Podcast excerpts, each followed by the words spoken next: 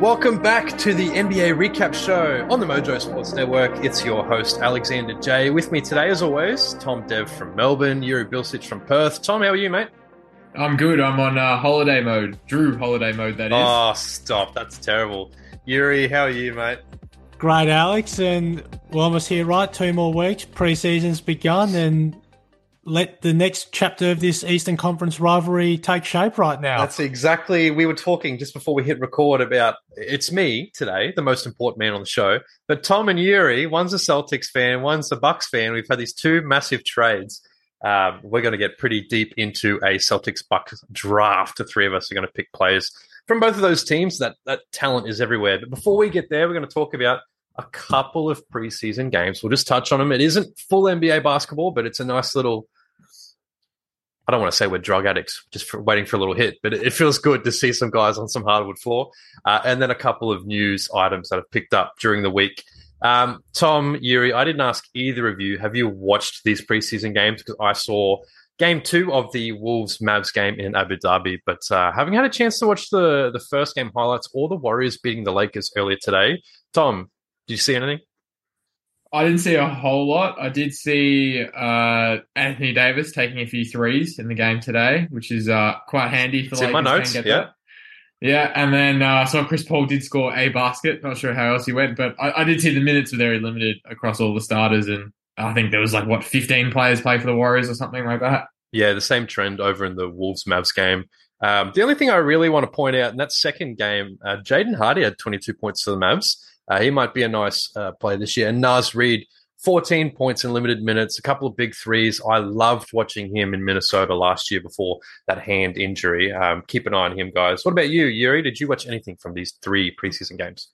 Yes, likewise, Alex. The first game between Minnesota and Dallas in Abu Dhabi, and it was interesting to see, especially with the way Minnesota is going to run this season with Towns and Gobert. And of course, we saw last season that it only it was a very short span until Towns, yeah, suffered that nasty what Achilles injury against Washington in a late November 28 game, which sidelined him for was 50 it, something months. games, yeah. Yeah, it was 51 games, pretty short, and sidelined him for four months. So that's going to be fascinating to see the chemistry between those two because I think there was one particular play which we saw Rudy Gobert take a push shot, and that's not normally his go anyway. We've seen over the past in like pre-seasons he's taken the three and then ever since then during a season he hasn't bothered taking one because it's normally lob it up or rim rim run to yeah the basket with him. So that's going to really be intriguing to see how it plays out because I think we talked about before with Karl Anthony Towns and he said it wasn't the first time he's played at power forward because he did it during his collegiate days at Kentucky. So him spacing the floor of course and him being the great three point shooter that he is in his mind anyway. We've already heard that countless times too. So also Jalen McDaniels, that was also great to see him back in action too after that nasty hand injury. Well, it was to his own inflictment, right? Where he basically punched his hand in the wall and I think it was against the Pelicans right in the final game.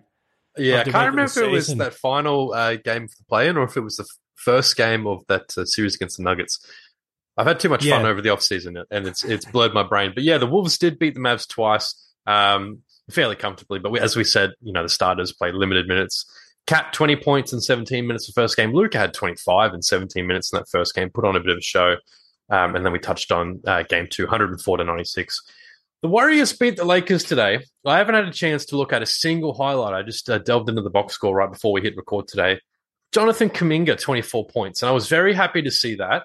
Uh, and if you're a Lakers fan, rookie Max Christie had 15 as well. So you're excited to see baskets go down for those uh, two young guys. I wish we had more to say on the Warriors Lakers, but maybe we just jump into some news, hey? Absolutely, Alex. Harden, James Harden has been spotted practicing by Woj in Philadelphia. Look, if Woj says, Adrian Wojnarowski, if he says Harden's practicing, I believe him. So he's turned up in the last couple of days, is practicing in Philly worth mentioning. Don't know if he's going to play the season there. Um, we've all kind of really heavily fantasized about him on another team, fantasized about us not having to talk about him anymore. Tom, I think he wants him as far away as the Celtics as possible. What say you about Harden showing up in Philly, Tom? Um, oh, it's interesting because there's all those new quirks in the CBA that sort of made him show up. Because if he didn't, there's all kinds of different things that would happen with his free agency and his contract and fines and everything. So it's not a surprise to see him show up. Uh, it'll be interesting to see if he's still there come opening of the season, and if he, if he is healthy, will he play? Uh, I mean, Celtics and Sixers play tomorrow morning preseason game. Even if he wasn't going through all this, I don't know if he actually would play. Uh, again, it kind of just seems like it's Clippers or bust. Although we did say this about Damian Lillard and the Miami Heat two, three weeks ago. So who knows? But uh, I think the last rumor was it was Terance Mann and they wanted two first round picks, which I don't know. I don't think Harden on an expiring deal is really worth the two first round picks, but I think a deal will eventually get done because I feel like the Clippers are going to have to play, play their hand eventually because the Clippers are all in too. They can't waste another season with just the same core. And oh, don't be surprised if they somehow find a way to dump Marcus Morris and his contract as well and all this. But that's all I've really got on the Harden front. Yeah, look, Juri, I'm not sure if you got anything else to add. The Clippers, uh, it was reported by, I think, Zach Lowe mentioned on his podcast, they did float one of those first round picks that they've got two that they can offer. Dangerous territory there for the Clippers. They're both unprotected, and you don't really know where their franchise is at the moment. They've got that new stadium, they're trying to rebuild a culture. Um, your thoughts, Juri? Yeah, I don't feel as though they should pull the trigger, in all honesty, Alex, too, because if George and Leonard don't get hurt in various patches during last season, of course, PG went down against OKC on March 21 with that was that nasty leg injury. I'm pretty sure, and he missed the remainder of the regular season, including that first round against Phoenix, which ultimately the Clippers lost in five games. If those two have remained healthy, they will have won 50 games yet alone in this past regular season. End up what 45 and 37, which was good for fifth in the West, considering how sort of weakened the Western Conference was for the first time in a very long time, probably the first since maybe 2015 16. So the Terance Mann deal too, the Clippers no way we're going to give him up anyway. He's the real spark plug for them, whether he's starting at shooting guard or whether he comes off the bench because they've got this flexibility, the Clippers, where they can play Kawhi at power forward. They can shift Paul George to small forward, which of course he played anyway at Indiana, and then play Terance Mann at two alongside Russell Westbrook. And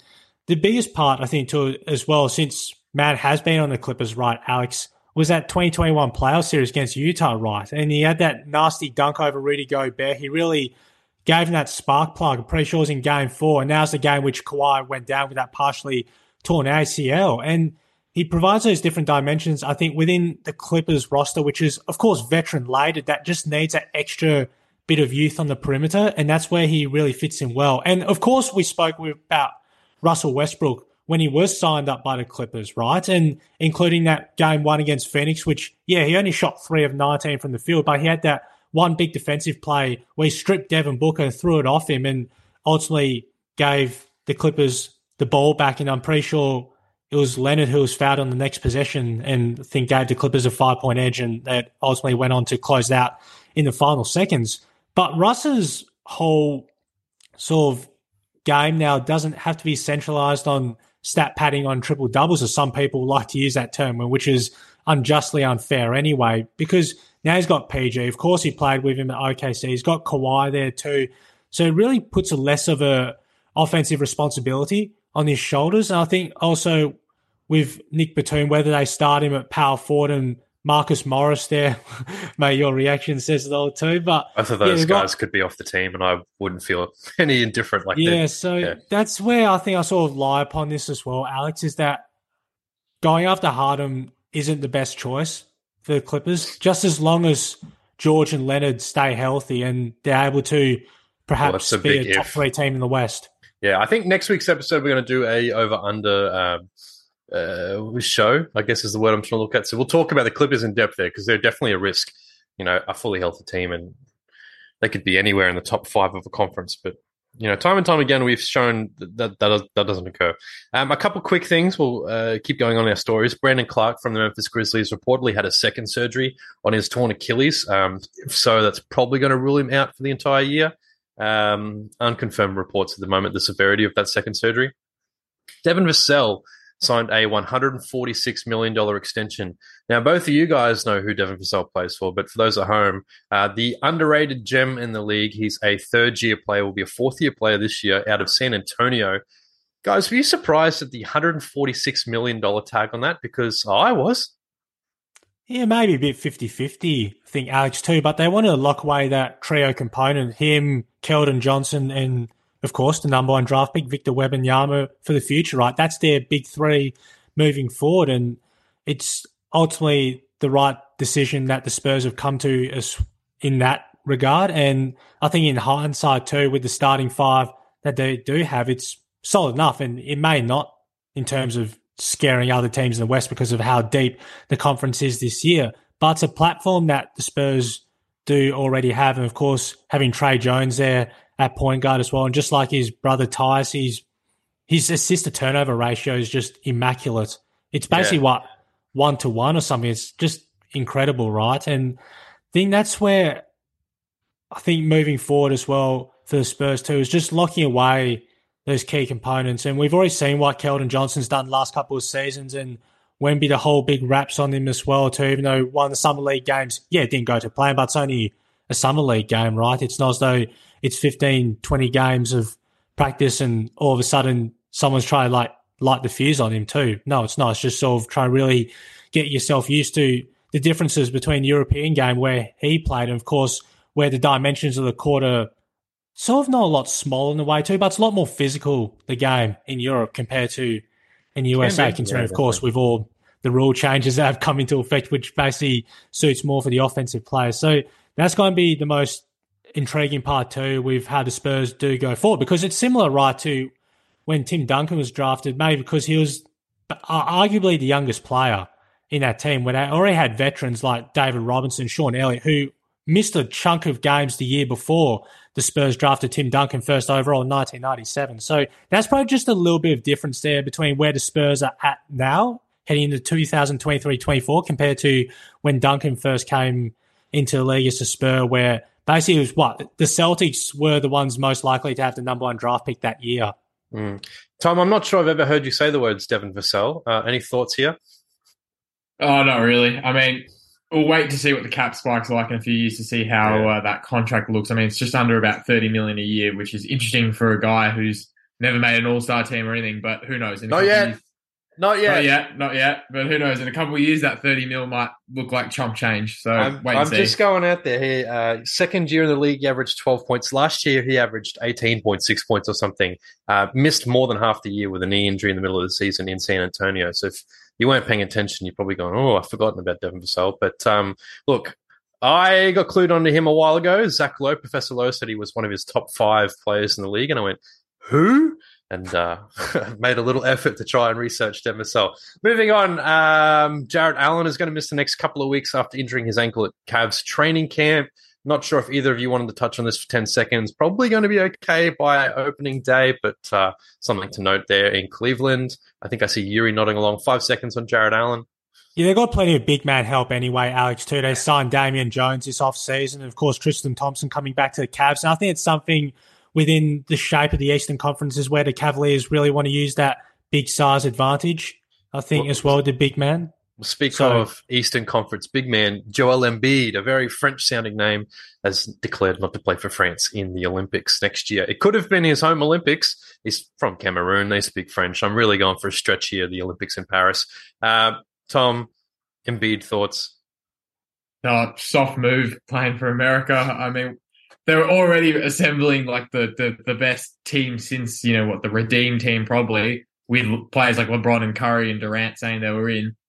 To get Embiid is just now ridiculous. Uh, what's the point? I mean, he could have gone to France and they could have actually been quite competitive, but he's chosen to go to uh, America and not a great indication for 76ers fans if he's that happy to and willing to run away from the grind. Uh, trade request might happen soon. Uh, last thing I want to touch on before we jump into the Dame trade is uh, Masai Ujiri, the Raptors GM, said that they won't extend players right now until they see that players can play the right way. That was his words. Very strange things happening for culture in uh, Raptorland. Um, I don't know who he's talking about there, but Pascal Siakam, who is extension eligible, uh, hit out in the media a couple of hours later, said, I've always believed I've played the right way. So I don't feel great about the culture in uh, Canada to start the season, but, you know, In Ujiri, we trust. All right, moving on. I don't even know where to start with this Dame trade, Bucks trade. The first thing that happened is the Dame trade from Portland to Milwaukee. Juri, you are our Milwaukee specialist. I hand the floor over to you. Uh, talk us through. I don't know. Where do you want to start with this? There's obviously the most devastating pick and roll combination possible in the league is Damian Lillard, who's only bested by Steph Curry in shooting ability, probably in league history at the moment. Um, Giannis Antetokounmpo, who is on a wrecking path to a top 20 all-time finish uh, as a big man and as just a general player, can destroy it. Opens up the floor for Khris Middleton to operate in. Um, I could keep going. Where do you want to start with the success of this trade and how it came out of nowhere? Oh, absolutely came out of nowhere, Alex. And even just think the first few messages on the phone were from the group on WhatsApp, right? With the whole bonkers deal that went down and sort of had to take a probably a double blink in a way just to see the trade they eventuated. And for those at home, Juri's currently wearing a Bucks jersey too, so he's clearly feeling himself. So basically, looking at it in all, Alex thought Milwaukee was the last destination that Lillard would nominate, and maybe even those comments from only a few months back with him and Giannis talking about them wanting to play in the All Star game. Well, well, pairing up together when they were playing in the All Star weekend was probably the first sign. I'd say that it could come to reality, a potential trade in the works, and even of course with Lillard nominating Miami as his team of choice, right, and that been going on for the last couple of months before this deal went down, and since we're finding out we had to give up Jrue Holiday, which was that that was a big loss because Drew, not just because of his on court and his defense right throughout as well, which he basically sticks to people like super glue. He can't go past that. But it's what he's done for the Milwaukee community, right? With helping those who are in need too, and his wife as well, who's a former represented USA in the women's soccer too. Lauren Holiday was also a big part of that as well, and she spoke about too when Jrue was traded that they were given no warning about him moving on as part of the Lillard deal. So that was pretty hard to swallow at first. But I think when you look at it as well too with the offensive side, and this is pretty well clear with how clutch Damian Lillard is when it comes to the last three minutes of the game. You can put the ball in his hands and not be so stagnant like what happened the first round against Miami, what happened even during the 22 Eastern Conference Finals against the Boston Celtics, particularly I think in game seven and game two as well, where the offense just completely grinded to a halt. And Boston, of course, were able to get those threes raining down, which they so thrive upon. And just, I think, releasing that pressure of Giannis too, not having him to sort of bully his way every single time when a shot clock gets down to 10, he's in the one on one situation, especially with Al Horford. That's probably where, of course, Boston really want to thrive upon once more. And we'll talk about it later. But when it comes down to I think creating your own shot in the half court offense, which yes, already touched upon, the Bucks do struggle at various points. That Lillard can be the one to free it all up, and that's where I think now you can incorporate that pick and roll. And it's not just with Giannis too. There could be similar pick and rolls with Brook Lopez. Marshall yeah, Beauchamp is a, a long guard as well. Yep, and there's one thing similar I think with Lillard and Lopez, and I could be wrong too is with Deron Williams and Brook Lopez in Brooklyn. That one-two synergy that they had as well off the high post, and Brook would roll down for a floater, or even sometimes that pick and pop from 18, 20 feet, which Brook excelled at. And I hoping to see a lot more of that too this upcoming season because last season, right with Lopez, was his best offensive production since his final season in Brooklyn back in 2016 17 when he made that leap in taking more than what two three point attempts per game. I think it was about five three point attempts Brook had that season alone.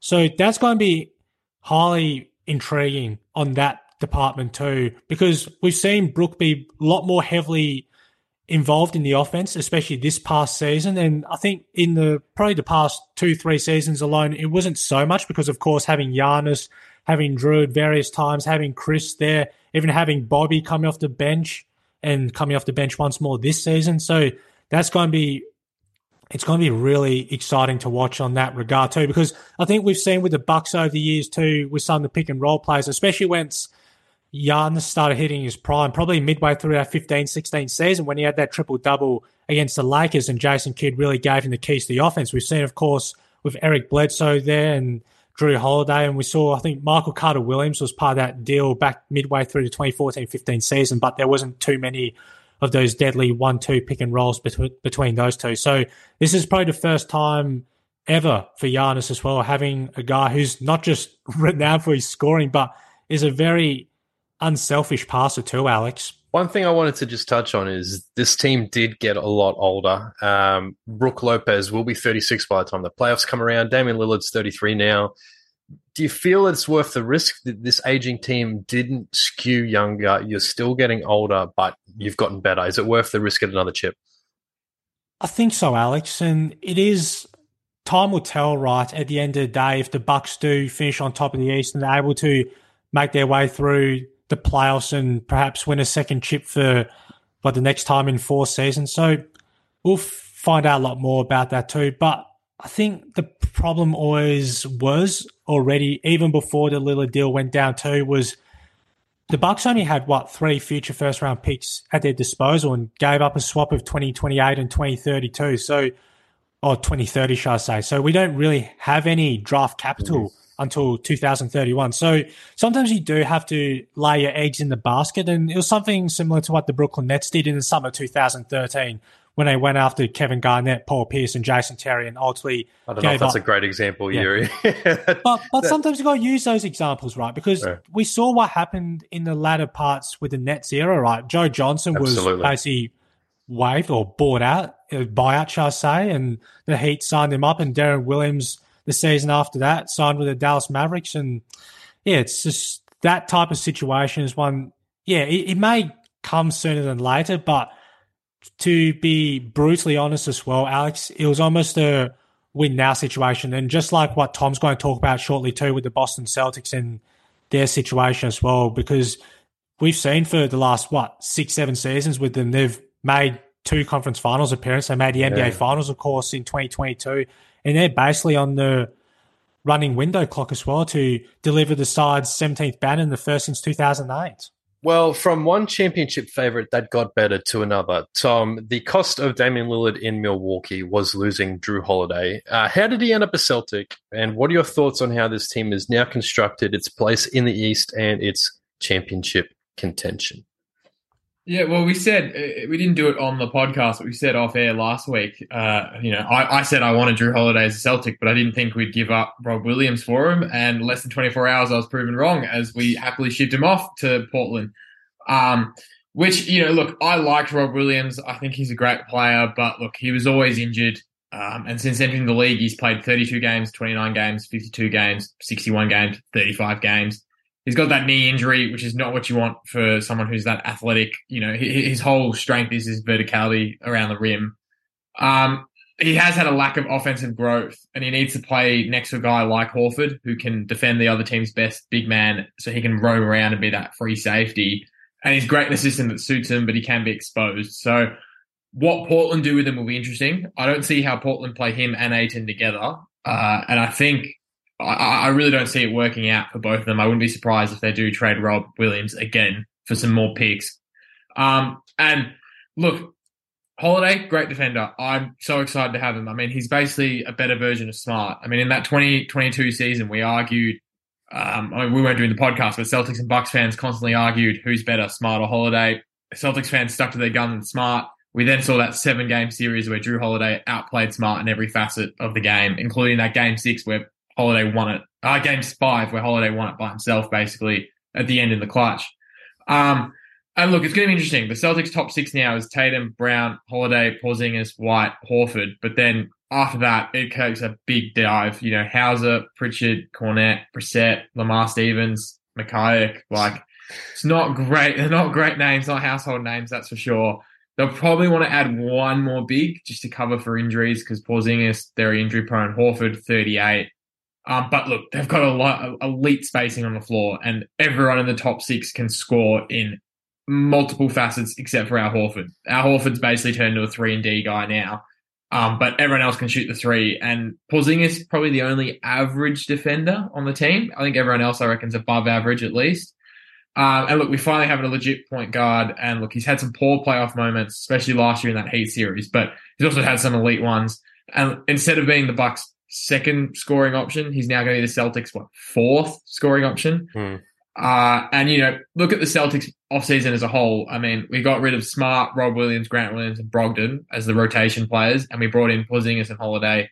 That's a win for me and an upgrade. And injuries are going to be a concern with Porzingis and and the team as a whole, but name me one contender where injuries aren't a concern. I mean, you look at the Bucks, Lopez, Giannis, Middleton, Lillard, all have had injury issues over the last few seasons. So you can say injuries are a concern for every team, but I'm so excited for this series. And, you know, put this way, I'm very glad I bought tickets to this game because as soon as these two trades went through, the prices doubled. So That's what I was going to touch on. You're going to be in uh, Boston. I think they're playing for this game in a, in a month and a half's time or so.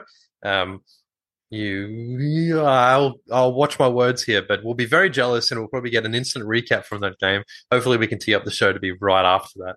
Um, Tom, who's the better team, the Celtics or the Bucks? I look, I think team as a whole, I'm actually to I'm to say Celtics, but in a seven game series, if it was to be played right now, without having seen a single ball bounced and knowing how each team chemistry wise, I'd pick the Bucks just simply purely because when you have the best player on the floor, you're more likely to win, and when you've got Giannis, uh, it's going to be hard. And I didn't touch on this before, but also when we traded Rob Williams, everyone's like, "Ooh, who's going to stop Giannis and Embiid?" Uh, well, Rob Williams never did. I, I, I, he never did. I don't. I don't understand that logic. It was Al Horford. It was Horford, yeah. It was Horford. Uh, Like, go back and watch the Sixers series. Rob Williams in that game six when Tatum finally decided he remembered how to play basketball. Rob Williams was on the bench. You know, he wasn't there defending when it was down to the wire and the season was on the line. He doesn't. That's not how he plays. So let's let's cut that out immediately. Juri, I'll ask you the same question. Who's the better team here? Well, I think oh, it's just when you look at the on teams on paper, right, Alex. It's just it's very hard to differ, differentiate, shall I say, because both teams are elite three point shooters. Both basically ranked top five for three point attempts.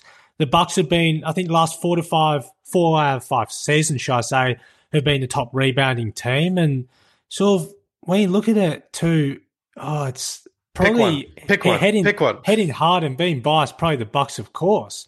But the biggest part too, I think both teams probably at various points have the issue as well, Alex, is in the half court when it gets really stagnant. And we saw last season, right, with Boston against Miami in the conference finals, especially with Brown and Tatum in that game, seven which Jayson tweaked his ankle early and Jaylen Brown had what eight turnovers in that deciding game and it really came to a halt. And that's I think going to be probably the biggest differential I think is who can when if the two teams do play each other, for example, in the conference finals, is able to get a bit more fluidity in the offense. Because I think Adrian Griffin spoke about it in his inaugural Bucks presser when he was appointed head coach back on June 6 is how are you going to design the offense and the defense too? And he said offensively we want a lot more off ball and on ball movement. And we didn't really see that various times in the Budenholzer era, right? Where it was a lot of sort of isolation one on ones and not a lot of off cutting to the basket, which Pat Connaughton's extremely good at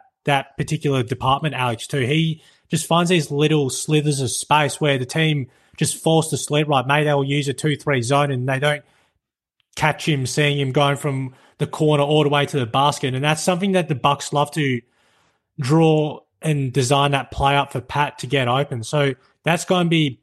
a I'd real, also I look think- at um, last year's rookie MarJon Beauchamp there working off ball.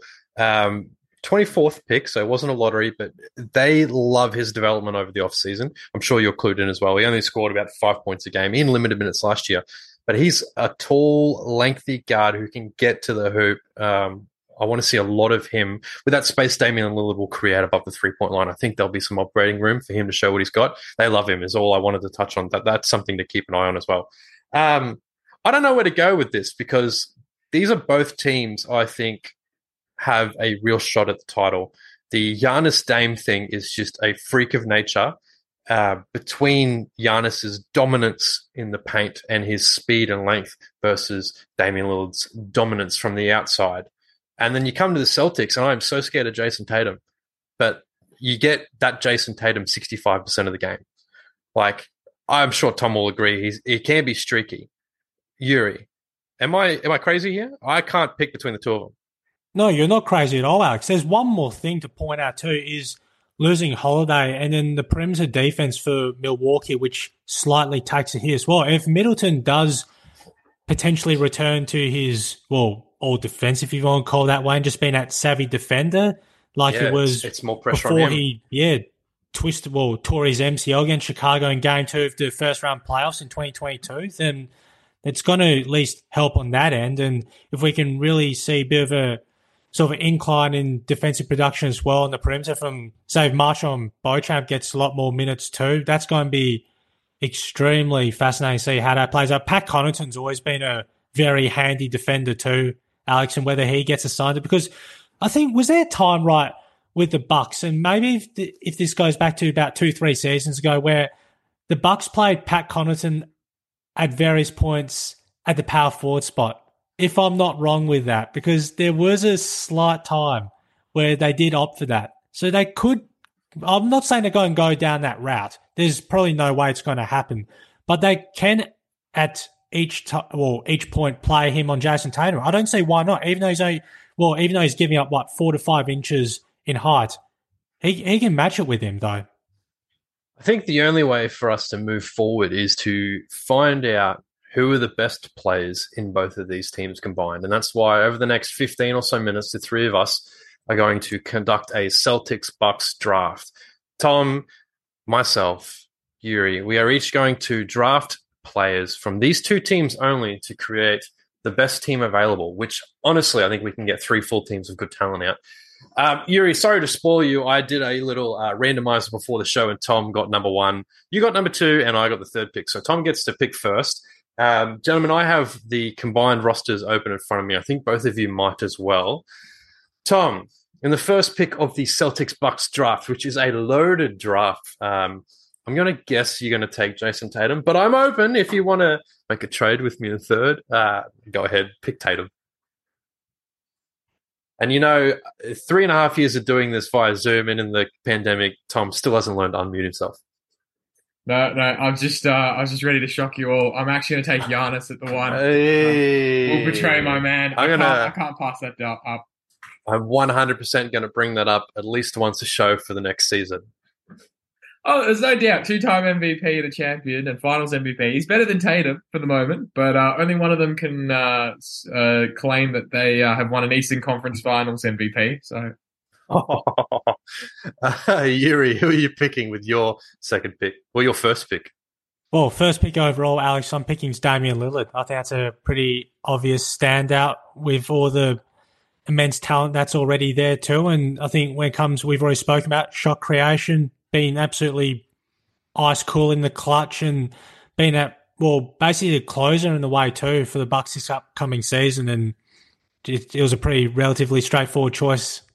Has that trade not officially gone through yet? Because I don't see him on this roster. Have I made a mistake? Maybe it must it's be a different roster. Maybe he's not on the roster. I'm using old rosters. We're just going to go. I picked this up direct from Basketball Reference, so we're going to roll with this. I'm going to insert Damian Lillard somewhere in here. Um, my first pick, I think I have to go Jayson Tatum. Right? There's Yeah. no other third possibility. It's Tatum. Um, I thought about Al Horford. No, I'm just kidding. Um, Jayson Tatum plugging Alex in there, which means Tom. Uh, I need you to pick the fourth pick, and I need you to explain it for a while because I got to find Damian Lillard and put him back in the roster. Do, do we not want to do uh, uh, Oh, what is it, snake. snake drop? I think that'd be more fair. Otherwise, I think I'd, I'd, I'd probably You know win it. you, you're totally right. I could go Tatum and Brown back to back. Um, oh, decisions, decisions. There isn't that many decisions. I mean, at this point, the best talent, Khris Middleton's too old. Uh, Kristaps Porzingis career year last year. I don't want to take that away from the seven foot three forward, but I probably have to go. I don't want to. I don't want to do it. I'm going to take Jrue Holiday. And my reason being, if I'm taking Tatum as the scorer, I want Jrue Holiday to be able to bring the ball up, set him offense, and defend the other team's best player. So Tatum gets a bit of breath there. Now, Tom, this is where I need you to talk for a while while I figure out where to put Dame Lillard back in this roster. No, no, it's Juri's, Juri's turn now. I Is it- am. I'm losing my mind. Juri, it's your turn with the fourth pick. Oh, With great. pick. So Juri, just pick. I don't know what pick it is Rightio. anymore. Just pick. So this may be not left of field, but I'm going to choose Brook Lopez for mine. and this may sound a bit outlandish in a way too, but we saw last season, as we talked about a few minutes ago, his offensive productivity significantly skyrocketed and he was a lot more involved in the offense and basically to his Brooklyn Nets days, right, where he was arguably him and DeMarcus Cousins were the two best young centers in the league at that time. And they really made a conscious effort, I think, to Milwaukee to try and really feed him those touches down low. And of course, we've seen him turn into Splash Mountain the last seven, eight seasons, and that's really paid dividends. And his shot blocking too, which has always been elite, right? And I think that's the big part too with having Giannis and Brook there with at the Bucks and just be able to defend the paint, but also defend the rim too, which is basically you can call it the Twin Towers type if you want in that way. But even though Brooks' passing is he's never really been known as a passer too, it's that different, I think, dimension off um shall I say offensive skill set that he's provided since he was drafted back in 2008. And even when you think about whether at various points right during the regular season when the two teams do match up for those four meetings, is that he'll play on Porzingis at various points, and we'll probably most likely see Boston play Porzingis more down in the block, unlike what three years ago, right, where he was basically playing more as that stretch on the perimeter right under Rick Carlisle. But going back to Brook too, and why I chose him as well is just that overall, not just his offense, right, which has always been there, but he's made that effort, and it's always been a big part. We talked about it too on another podcast of ours, and about Reggie Evans being that real driving force along with Avery Johnson all those years ago to help him become a better, not just a rim protector, which he always always is, shall I say, but a better weak side help defender too. So that's why I got Brook Lopez for mine. Tom, it's finally your pick again. We've had a couple flyers taken off the board. What direction are you going in? Well, I, I, was quite happy with that Lopez pick. I had him ninth on my draft board, so I'm, I'm, I'm feeling pretty confident here. So I'm going to take Jaylen Brown now with this next pick. And what position um, are you going to play him? Because I'm doing a little position depth chart over here. Yeah, I got, I got one too here as well. I'm going to play Brown as a small forward, I reckon. Okay. So I'm, I'm, pretty Brown. happy with that. I mean, second second option on the Celtics, proven that he can be the second option on a team that at least makes the finals. He was the best player for the Celtics in the finals, averaged, what, 26 and a half points per game last season or something like that. Yes, he can't dribble with his left hand. Hopefully, he's improved. we, we, didn't talk about that at the top of the show. Did you see the video this week, Tom? I did see the video. I did so, see the video. Uh, this is how I led with that on my uh, on B-Ball Bites, a five minute daily NBA podcast. I led with that with Jaylen Brown was caught on camera dribbling with his left hand like it was some sort of crime, and it's terrible. I don't know if you've seen it too, Juri. It's it's like me out there, and that is not a compliment at all. I'll have to give that a watch, Alex. Oh, it's it's brutal. We'll talk about it after. Look, uh, look uh, he was just mucking around. You know, I'd hate to see what what what, uh, what, what would I'd, I'd, get caught on video doing when I wasn't paying attention. So who knows? But uh, no, I'll take Brown at the small forward. I mean, he's going to be a good second option uh, next to Giannis. He can shoot, he can score in the paint. You know, um, so I'm pretty happy with him. And then for my next one, I'm going to take Porzingis and I'll play him as a center and sort of play Giannis as that roaming uh, power forward sort of defender kind of guy. And, um, you know, I've now got two guys that can shoot the three and can also score down low in the post. And Giannis is just going to dominate. So I'm pretty happy with my uh, front line Yeah, that, that front court, uh, Jaylen Brown at the three, Giannis at the four, Porzingis at the five could do some damage. Juri, back to you. I've slotted Damian as a point guard for you. I didn't know if you wanted him as the point or the shooting guard, depending on who's left on the board. And Brook is the center, obviously. Where are you going now?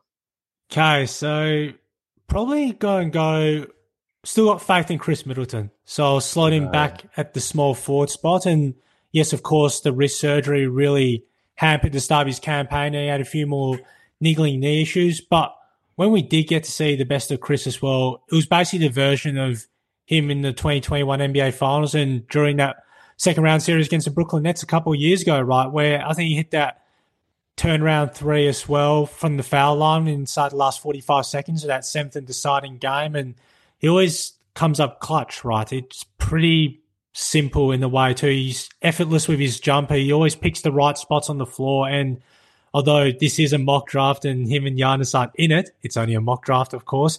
But that pick and roll combination, which I think going into the season, of course, with Lillard being there, is another one that they can run once more to the Bucks. But I think also if he can return back to yeah the defense as well, which he was always well known for before, of course, that MCL injury, maybe losing a couple of steps or two, but still got plenty of faith in Khris, especially from beyond the arc as well, which he hits well over 35% of them.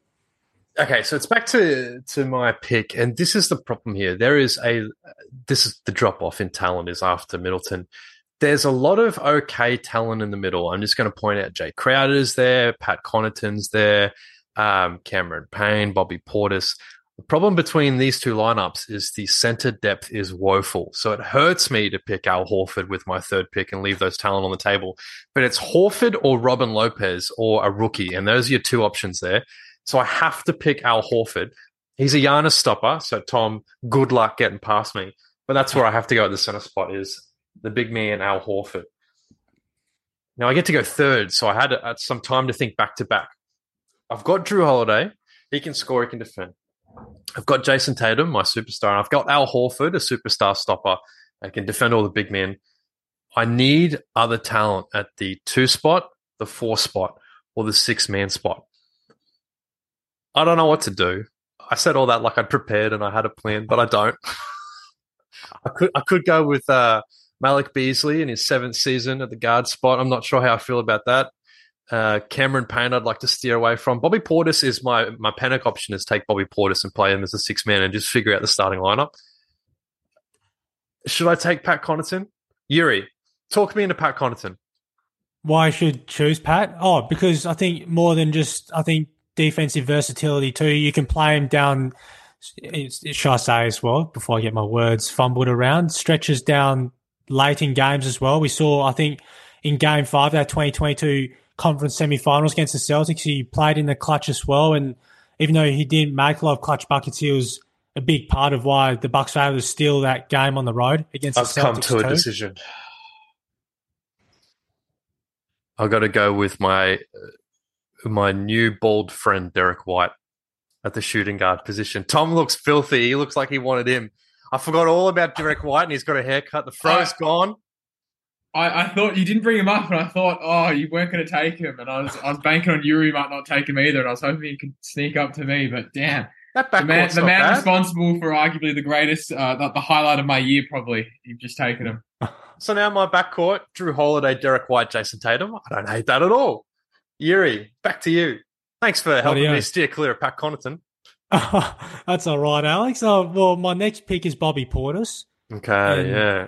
We've seen at times, of course, him and Lopez play together, especially when Giannis, we all feared at first they did his ACL, and he was such a big help alongside Brook in the remaining of that 2021 conference finals against the Atlanta Hawks. And that has the partnership between those two when they've been on, when they've been together as well in those minutes has always been very valuable. So I'd look to, yeah, in terms of the energy as well, what Bobby provides as well, it's instant energy right away. The first few minutes, you can get him a few post touches as well. He can stretch the floor. He's he's a willing passer too. He's not a shot block in the way as well, but he's a hustler. And My- that's what you need for 50-50 balls. My question is: Are you going to play him at the four spot or off the bench? I think go off the bench Okay, in that regard, and he'll still play plenty of minutes, Alex. Bobby as the six man. Tom, you have a point guard, shooting guard, and a six man position available. You look like you're rapidly doing research in front of you. No, no, I've got my draft board. I've, I, I was set for this, but uh, look, I'm going to need a point guard and a shooting guard, and you know I don't love it, but I will take Pat Connaughton the, as a shooting guard. Um, and you know, look, I, I don't hate him. He's very athletic. Um, I will say though, while Juri, you did say he was uh, decent at uh, guarding Jayson Tatum. If you do go back and watch Game Six when Tatum had 46 the other postseason, Barbecue few of them chicken alert. Yeah, it was. It, there was one moment where Tatum literally just gets thrown the ball and Pat Connaughton's on him and he just rises up above him. Um, but I don't mind it for my shooting guard. And now point guard again. All the good point guards have basically been taken. Um, so I'm basically left with Cam Payne or Payton Pritchard. Um, well, look, both of them have played in the finals before. Surprisingly, I, I'd have to say I think Cam Payne performed better in the finals than Pritchard, so I'm going to take Cam Payne. I don't have much more to say there. That's how campaign makes me feel. Juri, all right, let's recap where you're at. You've got Dame Lillard. I think you're playing him as your point guard. Yep. Khris Middleton at the three, Brook Lopez at the center, and Bobby Portis. So you need another guard who doesn't have to be a shooting hero, and then some size between Middleton and Brook. Yeah, wow. That's Or you could just ignore both of those and pick whoever you want. There's no rules. I think it's interesting more with the power forward too, Alex. And I think, of course, we're going to see during the regular season with the Bucks at times really downgrade with small ball and play Giannis at five. And how much if they do play Giannis at five, well, we'll find out sooner than later, right? But I think, oh, this is really probably a head scratcher in some way. But I feel as though Jae Crowder the small ball lineups as well. You can play him at small four too, but he's a very good perimeter defender, and it's why the Bucks. Well, it's no wonder why he signed with Milwaukee right after that long delay of whichever teams were going to go after him. So he's also very well reliable three point shooter in a way too. He can, yeah, take assign the task of playing on the opposition's best point guard as well, shooting guard, small forward, and he can match it physically as well too, Alex. And that's what you need. So I've got a six man of the year and a power forward spot available. Just trawling through. So some of my available options, um, they're not great. Jordan Walsh, a rookie for the Celtics. Uh, Lamar Stevens, three year player I've never heard of, so it can't be that great. Um, I could pick Svi Mykhailiuk as a three and push him to the four. That's a bit rough, isn't it? I'm just trying to look at some of these names I don't know. Wenyen Gabriel was okay for the Lakers. He started 20, he probably started 50 games, I think, for the Lakers last year. Um, he's a forward, four year player. I could slot him in as a four. I'm going to take Wenyen Gabriel. Underrated. I don't know why I did that. I've got both picks, so now I've got time to think about what my sixth pick should be. Tom, do you propose a trade? You've got the last pick in this draft. So if you desperately want someone, now's the time to trade. I don't know what you can trade for, but you can propose a trade. Um, uh, I mean, I'll happily give you Pat Connaughton, my current pick. Uh, no, I got I got nothing. The trades don't really work here. I got nothing I can actually give you of any benefit because I'm not giving you Brown, Giannis, or Porzingis. That's for sure. Okay, I think I'm just going to take the most exciting prospect for my six man, and that's uh, MarJon Beauchamp. I think I'm just going to take him, bank on his growth, uh, try and get some instant energy and some scoring off the bench. So MarJon is off the board. Juri, you've got one spot left at the two guard. Okay. Rightio. Long time hard thinking about this, but I'll go Malik Beasley. Okay. Why is that? I think for mine. Yeah, just the extra volume three point shooter, even though he's not really been known for his defense as well. And when he did come to the Lakers, he got minutes, but then as the season gradually went by, his minutes dwindled to the point where he started receiving DNPs right during the playoffs. So I think with a new environment too, and even like at the Nuggets as well, he was a solid contributor there under Michael Malone. And I feel as though, yeah, even though he's not going to start, of course, a shooting guard, but he provides that extra offensive arsenal out on the perimeter. Tom, last pick of the draft is your six man. Where you going? What direction? What's your thoughts? Yeah, look, by this stage, you know, most of the good players have been taken. So take I'm my boy Svi Mykhailiuk. Take him. No, no, no. I'm gonna go. I'm gonna go with uh, another Celtic though, and I'm gonna go with Sam Hauser coming off the bench. And why is that? That's a surprising one for me. Well, look, he's good, good shooter. Uh, when he plays around strong players, he can be utilized quite well. Uh, and you know, look, underrated defender. He, he's not a good defender. Don't get me wrong about that. But teams do like to, did like to target him uh, on that end during the uh, opening stages of last season before they learnt that he's actually not that bad. And he actually started off the season as one of the best plus minus uh, players in the league because teams would come in, change their whole entire offensive scheme to go at him, and just wouldn't work. So, look, as a six man, I'll take him, come off the bench, hit a few threes. Look, we've just drafted three pretty good teams out of these two rosters. That's how much talent's there. These are some of the names that were left on the board, and, and they're not great, but you know, the first name's Thanasis Antetokounmpo. Um, Marques Bolden, AJ Green, Chris Livingston, the rookie, not Chris Livington. Uh, Robin Lopez, so far, not that great. Ty Ty Washington Jr. is an exciting young guy I thought about. Delano Banton still on the board. Oshae Brissett still on the board. Um, Tom, you took Sam Hauser. I better make sure I've got that. Uh, Luke Kornet, Svi Mykhailiuk, Payton Pritchard still there. No one took Pritchard. So look, there's a there's a fourth team worth of some scrubs, and I mean that literally because there's a guy called Jay Scrubb on the Celtics roster as well on a two way contract. Uh, shout out the, I think he's Canadian, if I'm not mistaken. So this is our teams. I'll read them out. And listeners at home, if you really want to get in touch with us at Mojo Sports Network on Instagram, let us know who's better because I think these are all three really great teams. Tom's team is Cam Payne, Pat Connaughton, Jaylen Brown, Giannis Antetokounmpo, Kristaps Porzingis, and then Sam Hauser off the bench. You know, the front court's pretty strong there. Jaylen Brown, Giannis, and Porzingis. Back court, nothing. Juri, your team of Damian Lillard, Malik Beasley, Khris Middleton. There's some huge scoring potential there in the back court. Jae Crowder, Brook Lopez, Bobby Portis in the front court. That's pretty balanced. I don't mind that. No, no Celtics players though. No, no love for any of the Celtics. Did he really do that? Did yeah, he really? no Celtics players. Did you do that on purpose? uh, yeah, probably half and half. That's shocking. Uh, and then my team, I'm just reviewing it for the first time. Ugh. Jrue Holiday at the point guard, Derrick White at the shooting guard, Jayson Tatum, a small forward, Wenyen Gabriel playing at the four for some reason, Al Horford, and then MarJon Beauchamp. Um, get Jayson Tatum some help, I think. That's probably the weakest of those three teams. Uh, I've I've got to pick Tom's as a winner just because Juri, you stuck with only Bucks teams. Uh, Tom, how do you think your team stacks up? Cam Payne, Pat Connaughton, Jaylen Brown, Giannis Porzingis, and Sam Hauser. Well, it's pretty good from the front court perspective. Although in a hypothetical situation, Cam Payne and Pat Connaughton going up against your team with Holiday and White probably wouldn't go too well. Um, unless your coach was uh, Coach Bud, because uh, as I've learned, play random seven game series. yeah, well, as, as I've learned that seven game series though, the Celtics and uh, Bucks, Bud did not like to pressure the guards, despite that being our weakness. So, you know, who knows? But uh, yeah, I do. I'm pretty confident. I do like my team in this situation here. Juri, what are your thoughts on your squad? I'll read it out again. You got Damon Malik Beasley and Khris Middleton. So you've got scoring potential. But then the uh, front court, not so great. Jae Crowder hasn't played real basketball in four years. Uh, Brook Lopez will be 36 by the time of the playoffs. Bobby Portis, I'll give you that. He's been good. How do you think about your team?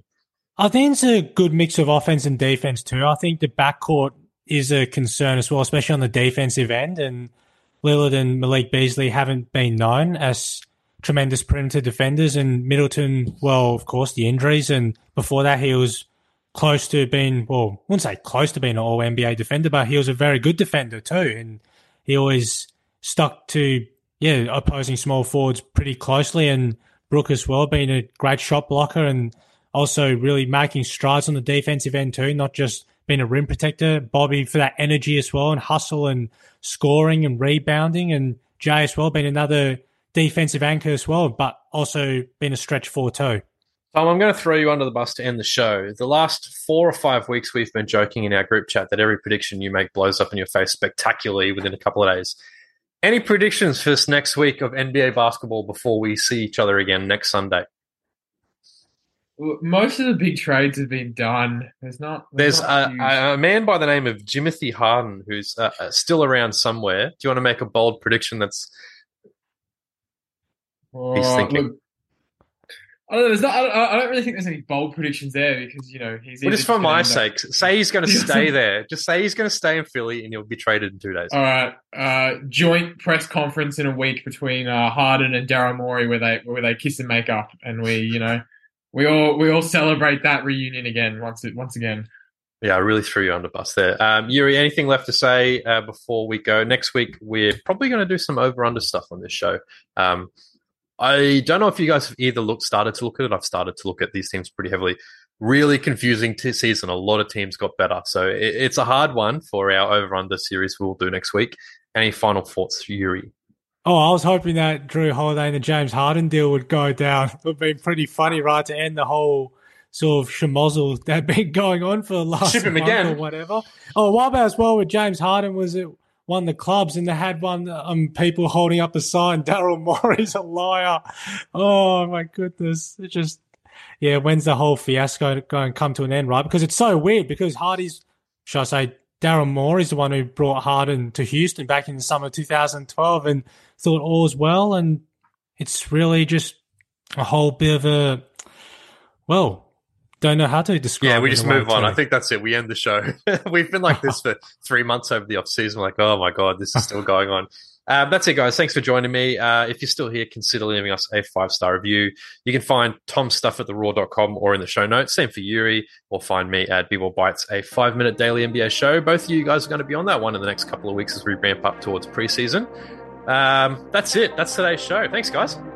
Cheers, Alex. Thanks, Alex.